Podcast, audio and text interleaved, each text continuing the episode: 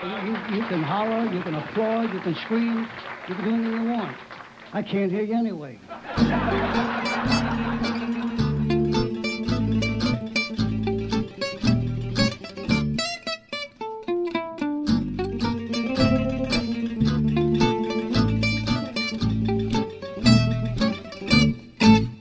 Okay, excellent. So today my guest is Steve Wiegand. His new book, 1876 Year of the Gun, um, was a really excellent read. Um, I'm glad I was turned on to it by by some folks. Steve, thank you so much for being here on the Salt Lake Dirt podcast. Well, thanks, Kyler. I appreciate uh, the opportunity. Absolutely.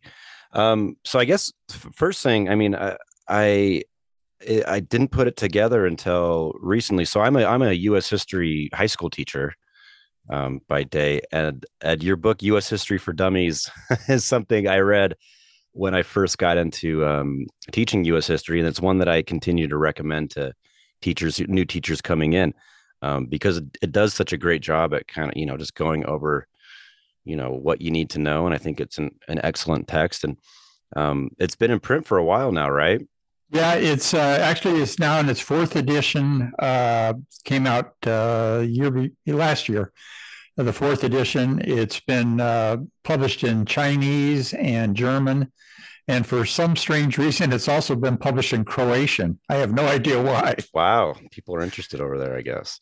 Um, very cool. And um, so yeah, I'm a fan of that book for sure. And then when I got when I got this book, uh, you know, I'm I'm in Utah so it's always kind of had you know i grew up here and i always had that kind of west um, interest in the west and uh, you know i think you're you live in arizona right now correct right that's right yeah so i think there's just you know american culture one is is you know western western uh, wild west culture in a lot of ways and it's just become you know a, part of america. So i am just really curious specifically um the subject matter. I know i know you you get into it in the book and like kind of growing up watching tv shows uh you know westerns from the 1950s i'm really curious about um what kind of drew you to this specific point in us history and why you decided to write about it well it's as you said i was i was a child of the 50s and you couldn't turn on a television and go to the movies in the 50s without seeing a western movie uh, or a western tv show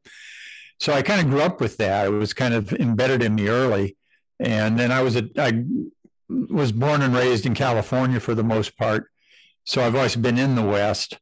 And then as a history writer, uh, I was intrigued by uh, the year in particular, 1876, because it was such a pivotal pivotal year in uh, in American history. And originally, the book started out; it was going to be a very short, small book about six events that all happened to Western legends in 1876.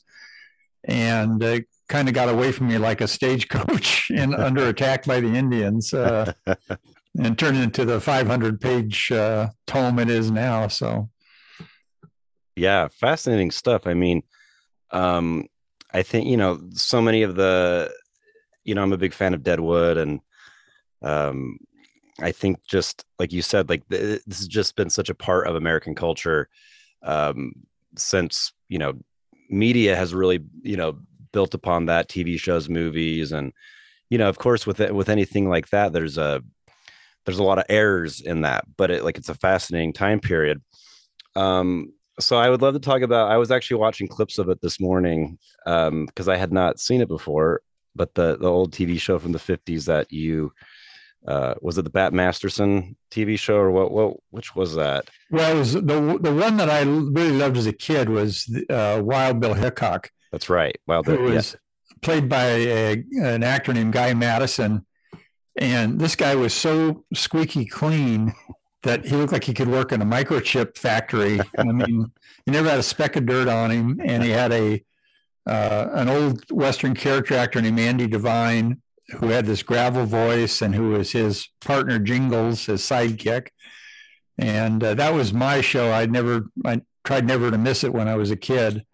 And uh, of course, the real Wild Bill Hickok wasn't uh, wasn't at all like that. Uh, right, right. So, uh, but the, the uh, that show is kind of a it's a great uh, example of of what I hope the book is about, which is how there's there are the facts and there's the myth, and somewhere in between is the legend, and mm-hmm. somewhere in the legend is the truth. Right. And the the truth is that the real Wild Bill Hickok was a complicated individual. He uh, got into gunfights. He killed people. He hung around in saloons. He drank a lot. He played poker a lot. Uh, but he wasn't a bad guy either. Mm-hmm. And uh, so he was not a he was not a, uh, complete fabrication of uh, the media either then or now. Um, but he's certainly been has been mythologized and exaggerated. Uh, even even during his own day, he was reputed to have killed hundred men and uh, in gunfights, and the actual number was six. uh, and the last one of those six was happened to be one of his deputies that he shot by mistake. So, oh, no. um, uh, I I got in, in in really interested in these these uh, figures uh, as as real people, um, and uh, that to me that combined with the legendary status that they they achieved uh, was kind of the, the, the impetus of the book anyway. Mm-hmm. No, that's fascinating. But I think one thing that I really, uh, one thing that is so cool about this book that it, it does have um, a good selection of of old photos, like really high quality photos, and color photos there. Um, I I'm just always kind of intrigued by. It seemed like the, these guys. I mean, these guys. They yeah, like you said, they were they were legends when they were still alive, and a, lot of them, and so they kind of uh, I don't know if they played upon that or recognized um, the monetary benefits of, of being a legend, a living legend. I'm looking at specifically the photos right now, Buffalo Bill Cody, and he's like completely decked out. Um, he, he's with uh the picture with Sitting Bull, famous photo. Yeah. Uh, where he's pointing. I mean, I just like they're you know they're they're entertainers like early on it seems like they they they definitely picked up on that before you know any invention of, of, of you know movies and and any of that. So it's so interesting to see these folks, um, you know, recognizing that how much of an influence they had on um, the culture, or at least that's my that's what it seems like to me. No, I think you're dead on, and and uh, Buffalo Bill is probably the of of the six. He's the quintessential uh, guy who capitalized on his uh, his celebrity. Uh, in fact, he, he spent a good part of his life, the last 40 years of his life, either on the stage uh, performing in melodramas or running a Wild West show that brought the Wild West uh, legend and iconic figures to the rest of the world. He spent mm-hmm. a total of about nine years in Europe touring uh, different countries. So he's a perfect example. But getting back to Wild Bill Hickok for a minute, he was he didn't like he he performed a little bit with uh, Buffalo Bill for a little while on stage. He hated it, but he also was aware of his celebrity, and he uh, occasionally would hang around railroad depots in frontier towns, and the tourists would get off and see this character wearing this outlandish outfit. And they knew right away that he was somebody. And then when they were told he was Wild Bill Hickok, that was oohs and ahs um, and it's it's funny that one of the things I learned in the book or was hammered home to me was we tend to think that these guys were created by television and the movies, but in fact, in 1876, 80% of the American population lived east of the Mississippi. Mm-hmm. So they knew about as much about Deadwood or Dodge City or Tombstone as they did about uh, Bangladesh or or Kuala Lumpur. I mean, they they didn't have any clue what was going on out there, and they relied on dime novels, which were cheaply produced, total fiction uh, of the exploits of these characters, but they used real life characters like Buffalo Bill or Wild Bill Hickok, and also in stage presentations and melodramas that were also highly exaggerated uh, are wholly fabricated uh, about their exploits. And that's what they had to go on, uh, most of the people in America in 1876. So these guys, these these Wild West figures, assume their, their personas that they have now, even as early as when they were still alive and still around. Hmm. No, that's so interesting. I think um, at the very like it's the, the first page or two of your book, you have some quotes there, and one quote I actually wrote it on my on my um, classroom board. So it says, "Events themselves are unimportant. It is the perception of events that is crucial." Um, from an American historian, John E. Ferling. Uh, it, it's it's so true. I mean, I think the the perception of it uh, and I talk a lot about that in my with my high school students. We we there's one um, one place I was able to visit upside. It's up in Idaho, and it's called the Bear River Massacre. And I don't know if you've had the chance to go up there, but they right. have. Um, what's so fascinating about it? The monument is there, but then um, they have plaques throughout. Um, you know, since I think a few decades after the event happened, and it was first called like the Battle of Bear River, and then it kind of shifts. Uh, the narrative shifts into the the ma- the the the massacre at Bear River, but the cool thing is they've kept all the plaques up on this one kind of obelisk type um, monument, so you can kind of see how the interpretation or the clarification of history or, or whatever.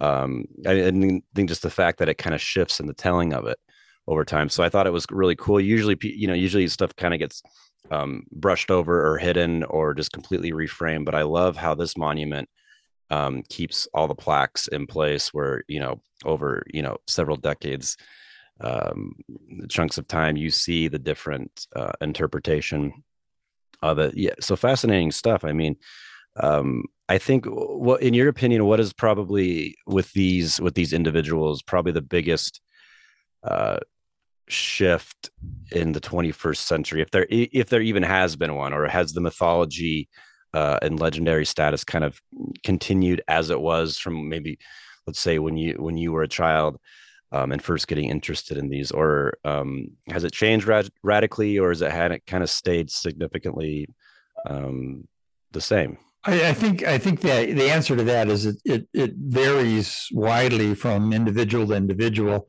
Uh, for instance, uh, a perfect example is uh, George Armstrong Custer. Uh, at the time of the Battle of the Little Bighorn, uh, where it was Custer's last stand, and and the Indians had massacred uh, Custer's Seventh Cavalry. Uh, it, it, was that was the, the that was the way it was cast. But almost immediately after the battle, Custer was criticized quite a bit, and he was sort of vilified as as an idiot who led his men into into slaughter. Um, his wife, who outlived him by, oh, I'm trying to remember, by, by a good 60 years, she became a professional Custer defender. And she wrote three different books about life with, with Custer that were very popular and very well written. She lectured incessantly about him.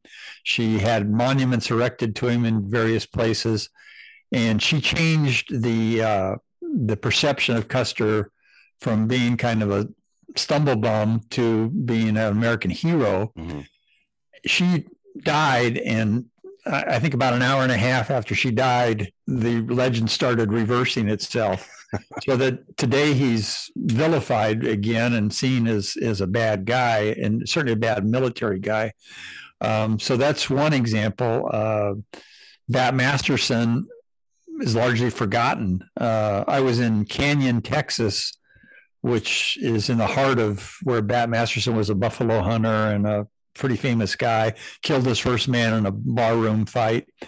And uh, I asked a young college student who was a waitress at a restaurant if she knew who Bat Masterson was. And she said, Yeah, he was a guy in a movie. And that's pretty much what you knew about him.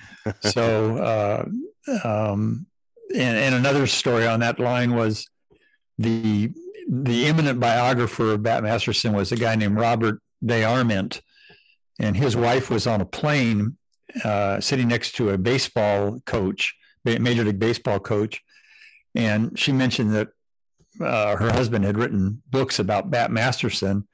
And the coach replied, "Oh, who did he play for?" so he's kind of kind of gone by the boards. Uh, Wyatt Earp has gone up and down. At, at, the time of his life, he was kind of considered a shady character, which he he was probably on the other side of the law way more than he was actually a, ever a lawman during his lifetime. He tried to correct his image. Um, he had a biography written about him uh, just after he died in 1929, and that made him a hero again. And then the movies really made him a hero again.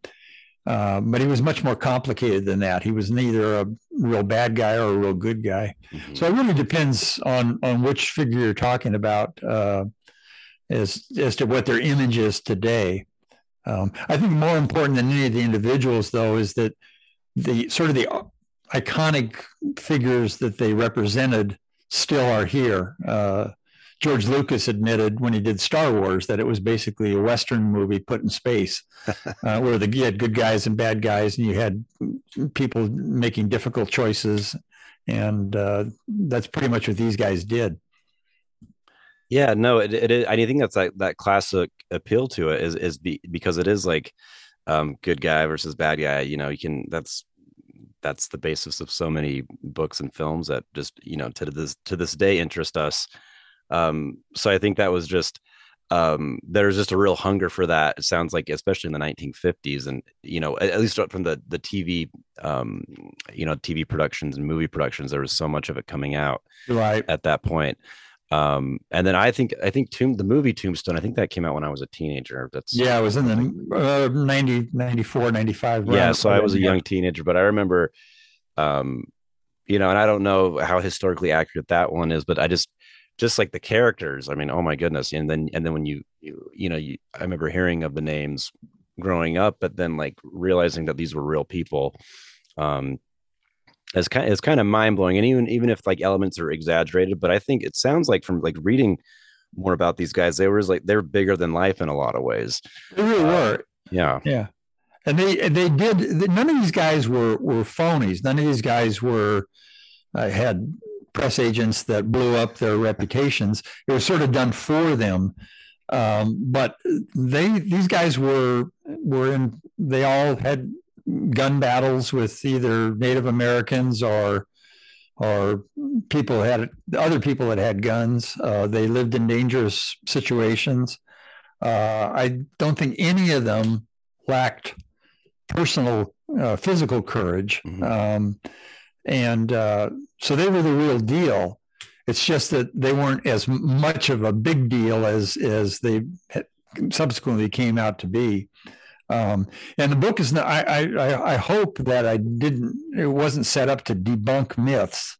Um, no, it was more to set up to say this is the story of these guys' lives, which was just as interesting as in the real thing as it was in the the myth. And then I also wanted to get across that as important as what they actually did um, was the the perception we have of the West and how that affected us as Americans in our perception of ourselves and how the rest of the world looks at us. So um, that was part of it. And then the the final thing, and you know this as a, as a history teacher, is Mark Twain said that that history doesn't repeat itself, but it often rhymes. yeah. And I would say a corollary to that is history doesn't happen in a straight line. Mm-hmm.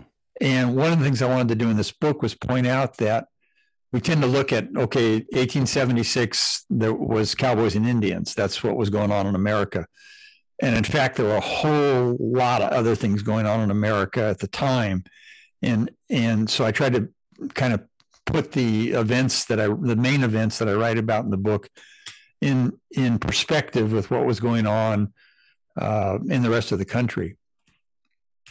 Yeah, no, that's one thing I really appreciated. Just like you know, a good historian in this book definitely, you know, I loved it. And when you when you can kind of get the context of it, of what else was happening, um, because you hear about like I think there's mention of like Alexander Graham Bell, um, and all these different like historical events that we're familiar with um, growing up in in the U.S. Um, and then just to see how some of them, you know, of course, they're just overlapping and hap- happening simultaneously sometimes. So it's really fascinating to to see the context of it and see all these different Americas happening simultaneously. I think that's really fascinating when you when you study history in that capacity. It's it's pretty crazy how how many things um, you know that truly became like monumental history and or at least fascinating history overlap with with each other right and and the thing is like alexander graham bell's a good example I didn't know this before I did did the book. I, I, sort of vaguely had some idea. Within three hours of Custer's battle at the Little Bighorn, Alexander Graham Bell was at the Centennial Exposition in Philadelphia demonstrating his telephone. I mean, on the same day, within two or three hours, and it, it sort of gives you a, a feeling of how America was transitioning from sort of childhood to young adulthood in 1876. And uh, there were a lot of examples of that kind of thing going on. And you mentioned earlier that the uh, HBO show Deadwood, it, the Deadwood in 18 was pretty much started in 1876. By 1878, they had a telephone system, mm. uh, which you, if you watch the HBO show, which I really liked, yeah. Um, you don't get that sense that that it's part of the late 19th century. Right. No, it's so true. It's so true. Um, yeah, interesting stuff. So I think I'm really curious. Like you, you've had quite the career. So uh, your, your bio, like, so you've been in, you were like a journalist for 35 years, um, working at newspapers. So I'm always fascinated talking to people who've been around. Um, you know the news, the newspaper business in particular. We should we should explain to your younger listeners what newspapers what, what's are. A, what's a, what's, what, yeah, maybe we. Once upon a time, there was a mass medium. every day is print every day, right? well, when I first started teaching, like about 15 years ago, we used to get um, I'd get a stack of daily classroom newspapers from the, our local Salt Lake Tribune. Um, so you get like 10 papers every single weekday, you know um, and I'd use them for different things. I feel like they were, were put to good use, but uh, it's just not even. I don't. I don't even know how to go about doing. I don't think they offer that anymore. You know. No. Um, I mean, it's changed drastically. So I think you. I don't know. Um, are, are so? Are you retired out of? Have you have you um, you kind of just work for, uh, like on your own projects at this point? Yeah, I'm. I've been retired for quite a while from from newspapers. Um, uh, a, a, story that may be off off it's certainly off the book, but I got into newspapers, and this is a true story from watching The Adventures of Superman on television in the 1950s. Love that because uh, anybody who knows me can tell you that I am incredibly congenitally lazy, and I would watch Superman, and I would see Clark Kent standing around mostly just talking and not doing anything until he went to change into his gym suit and jump out the window and fly away as Superman. And I knew I couldn't be Superman, but I thought, heck, I could be a reporter. Um, so I, that's how I gravitated to, to journalism. And uh, I did that for 35 years, avoided meaningful labor for 35 years as a reporter. Um, and uh, I re- when I retired, I had started writing books toward the end of my, my newspaper career and uh, so I w- retired from that and was in a position to uh, kind of write books more or less full time. But I, I'm not having to pay the rent uh, off the books, which is a good thing for any modern day author. Sure. Um, but uh, I enjoy it. I like the research. I like the writing, and so that's pretty much what I've been doing. Yeah, no, that that's incredible. So you st- um, so you probably you saw like so much so much change i would imagine in in that business um like, like near the end were you kind of like relieved to get out of it like the day-to-day grind of it or was it something like you were like kind of hesitant to give up or was it time or just a combination of feelings i think it was a combination when i started literally when i started it was with typewriters now they were electric typewriters which it's again, your younger listeners will say, well, what's a typewriter? uh, let alone what's an electric typewriter. But I started my journalism career just as computerization was coming in the newsrooms at newspapers. Um, and so I went through the whole deal. I remember working at a newspaper uh, in the, uh, oh, it must have been the early 90s and everybody was excited because we got portable telephones that we could take with us in the field when we went to cover a forest fire or whatever it was. These things weighed about three and a half pounds, and you needed a small boy to carry it for you. but we were that was exciting stuff. And by the time I had I had retired, uh, we were expected. We were not only had a print product, um, we had a website that we had to feed constantly. We had we had to tweet if we were covering something that was of import. Um, some of us had blogs. Uh, I was a columnist when I left the business, and so I was expected to blog occasionally, and so it, it was. I was ready to leave um, when it came time. But again, that gets back to the part I was ready to retire the day after I started. So, oh, that's great. It seems like it probably, yeah, like, it, it, like more things were just stacked on top of like the regular job. So you were doing the job, and then more things with you know with just like the necessity of that business being able to survive. Yeah that's exactly that's exactly right. You were uh, my first newspaper was a was an afternoon newspaper so we had very tight deadlines. So i learned to organize and write in a hurry because we had to get the paper out. Um, then i went to morning newspapers and uh, the, the deadlines were a little more relaxed, but you still learn to write in a hurry. And, and newspaper journalism is often described as history in a hurry. um, and uh, but by the time I had left, it was you were on a 24 hour news cycle basically because the web was always alive. Mm-hmm. So if something happened after the print product had gone to bed and couldn't be changed, there was always the web to put things on. Uh, then came uh, Twitter, and then came uh, uh vlogging uh, or blogging, um, and so yeah, it became it became much more. The feeding the beast became a much more difficult task, and they weren't paying me four or five salaries to do it. So. right. yeah, good time to get out, I would say. Yeah. Um. So so, where in Arizona are you located? We're in, I'm in in a retirement community that's about 45 miles northwest of uh, downtown Phoenix called Sunset. We what this time of year, it's beautiful, it's it's gorgeous, and we call it Sun City West. In July, we call it Hell's Waiting Room. pretty so, bad, huh? yeah, it can it can get pretty toasty here. Uh, the locals like to call it a dry heat, but uh, that's dry as in convection oven or microwave oven. Um, uh, um, so what what brought you there? Like just a, retirement, kind of a, a new um, new landscape. Yeah, it, basically that was it. We had my wife and I both grew up in San Diego. That was my first newspaper job. Was in working for the San Diego Evening Tribune. Um, I was offered a job with the San Francisco Chronicle, and so we moved up to Northern California then I worked for the Sacramento Bee and was still in Northern California. We lived in Sacramento for quite a while. And uh, uh, the uh, one day we were coming home from vacation after I had retired, and my wife said, Do you miss home? And I said, Not really. So we looked around the Southwest and we found a place we liked, and here we are. And so far, it's worked out well. We've been here about six or seven years. Oh, that's great. That's awesome.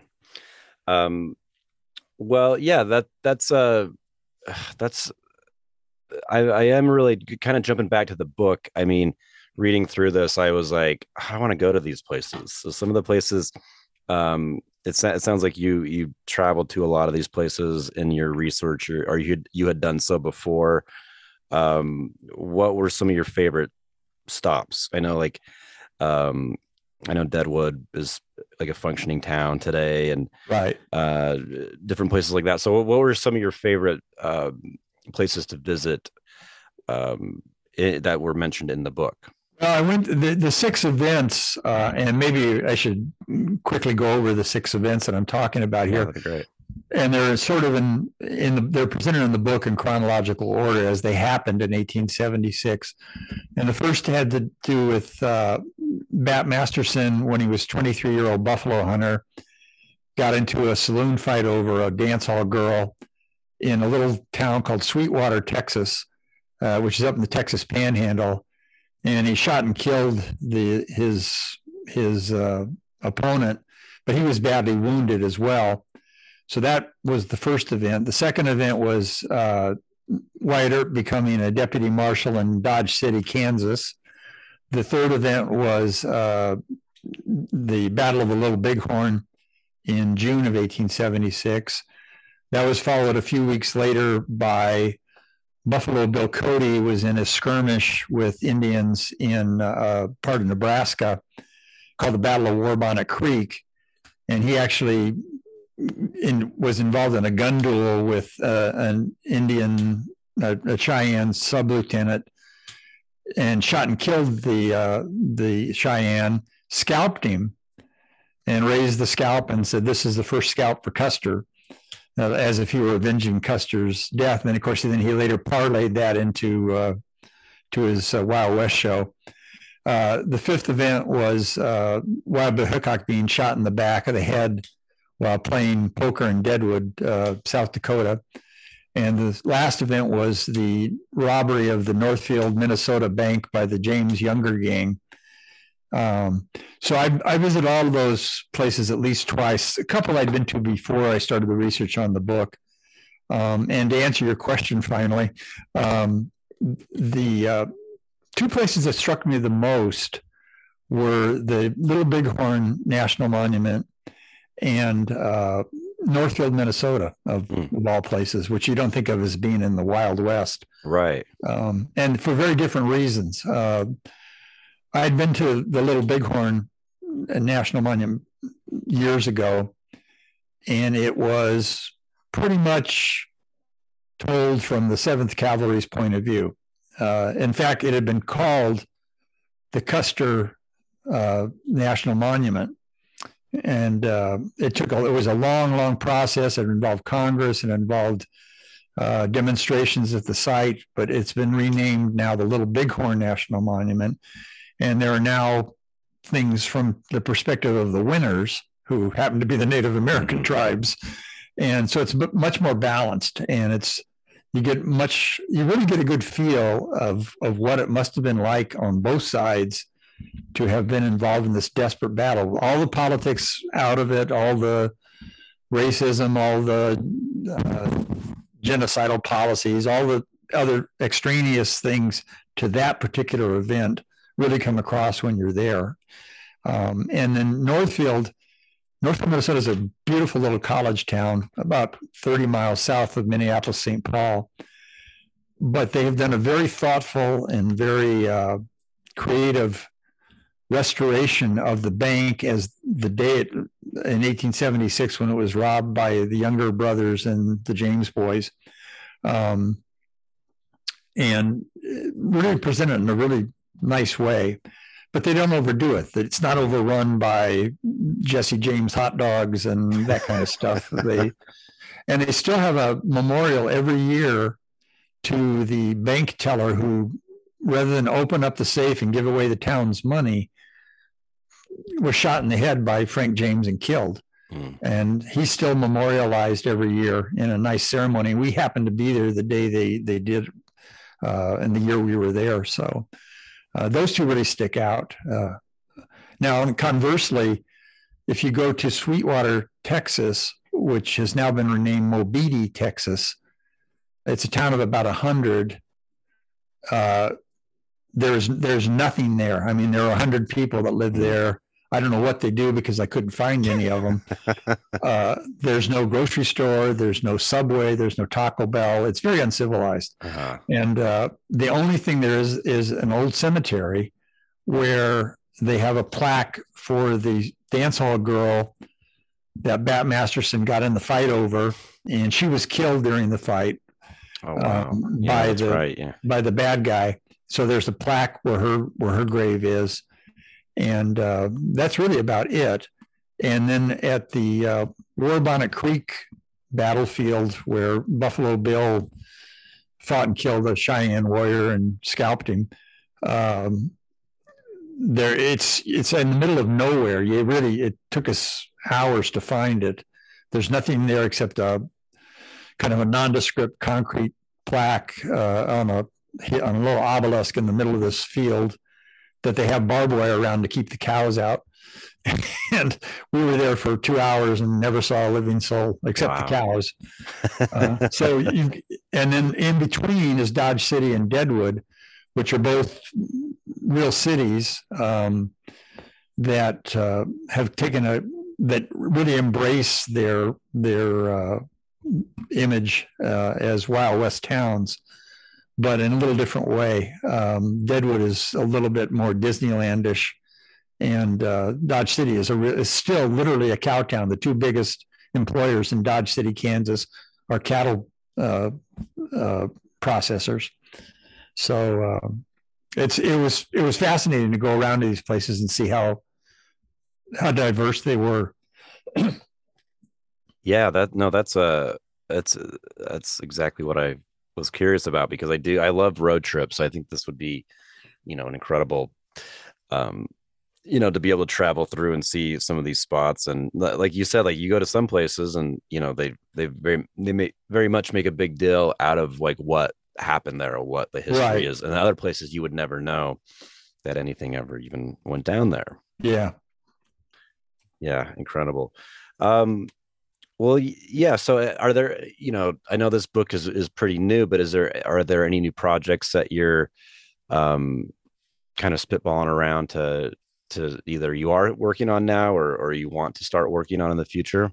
Well, I'm actually writing. I'm actually in the process of writing another book uh, that I had kind of started on uh, while in the while this book was was being finished and and uh, perfected. I hope as much as it's going to be. Yeah. And so I'm off on a. I, I actually started the writing this just last week or two, okay. uh, about a baseball player that uh, nobody ever heard of.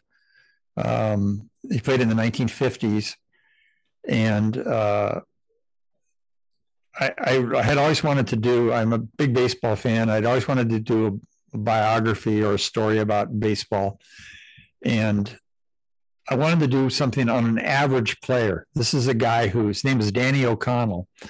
He played for 10 years in the big leagues. Um, in the 1950s. Um, he had a very average career, but in terms of statistics, but he lasted 10 years, which is twice as long as most Major League Baseball players last. And uh, so I got fascinated by that. And part of that was because I used, when I was a kid, I collected baseball cards and I always get a Danny O'Connell card. And number one, I didn't know who the hell Danny O'Connell was. number two, I didn't care. I didn't like him because I wanted to get Willie Mays or Stan Musial or some big star. Uh, so I started looking into his background. He had a fascinating life. He had uh, four children, all grew up to be very successful, in large part because they attended college because of his baseball pension. Um, and the more I looked into his career, uh, I realized that there's a difference between being a common player, which is what baseball cards of average players are called, and being a an, an average player, in which he wasn't. He was mm-hmm. a little different than most players. And the, I guess the subplot of the of the book is baseball card collecting and kind of what has morphed from when I was a kid back when the earth was still cooling. And you bought baseball cards for a nickel and you got a little slab of pink something that was supposed to be bubble gum. And you could either chew it or use it as a sh- shingle on the shed. Um, but you got five cards or six cards for a nickel and you did various things with them and nobody ever thought they were worth anything mm-hmm. now uh, it has evolved into both a hobby for the very rich and an investment tool. Mm-hmm. Um, and I was, I, I, had not collected baseball cards in years, and I was shocked to find that it's part of Wall Street portfolios. These are we're, now we're talking about little wow. pieces of cardboard. Yeah. uh, you know, we're not talking about Monets or Rodins or something like that. And yet, uh, I, I saw a baseball, a Mickey Mantle, a 1952 Mickey Mantle card just sold for two, $12.2 million.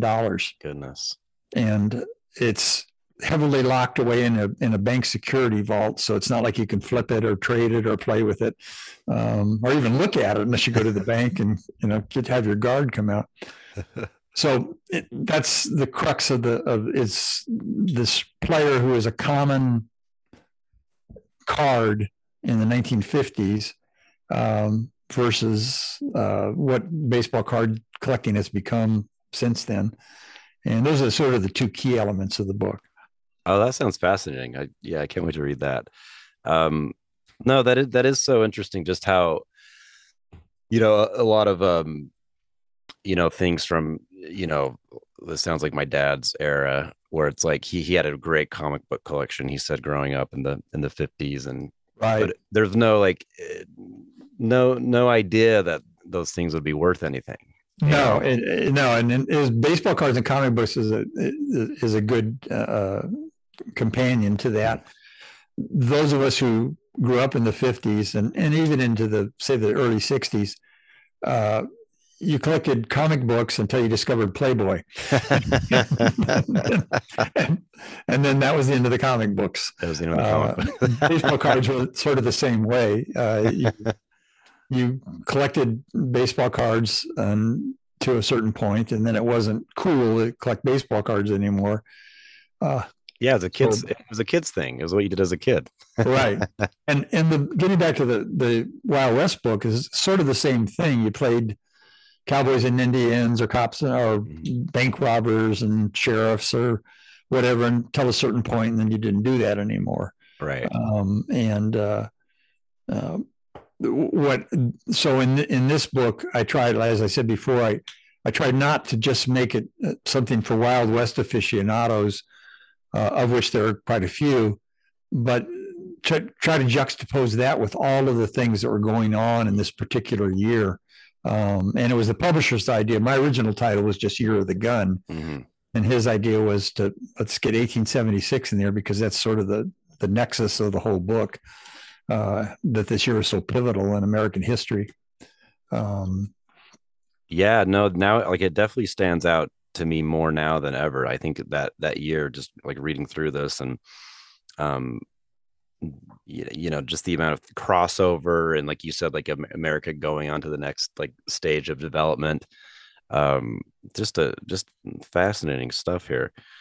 Um, let's see, what was I gonna as we kind of as we kind of finish up, I think like it, it is interesting to see like uh, like kind of the cyclical nature of of things that that um you know culture gets interested in i think like i was talking to my wife just recently about we were watching stranger things and on netflix and how like we grew up in the 80s and now this like there's this like huge it seems at least seems to us this huge 80s resurgence with like you know we just had a comic-con here in salt lake city um and people are all just dressed up in like 80s characters or, right. or you know so it's just it's it's kind of wild it seems like it takes about 30 years for things to kind of come back and now it's like you know i'm seeing Lite-Brites at target yesterday on the right. shelves so yeah, things, things do come back well as the as i said that twain said uh, it doesn't it doesn't repeat its history doesn't repeat itself but it rhymes it rhymes and uh, it, that's you know that's true in in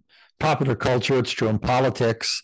It's true in uh, who we who we hold up as you know our celebrities of the moment, and uh, it's probably true in music too, uh, oh, sure. and, and, and the arts in general. Yeah. Mm-hmm.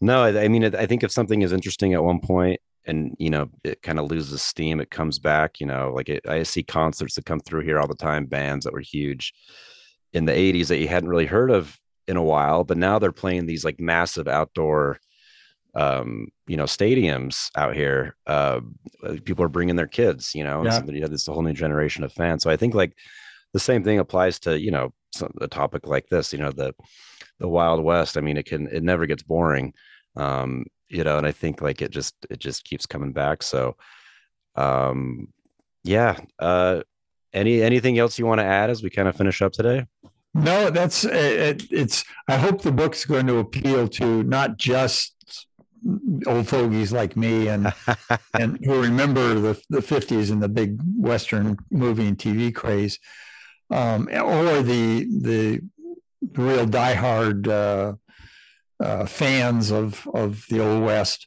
Yeah, but also people are just interested in seeing uh, how legends are are created and what's at the root of them and uh, uh, how popular culture. Uh, one thing I, I, I, did want to point to is that and we touched on this a little bit earlier.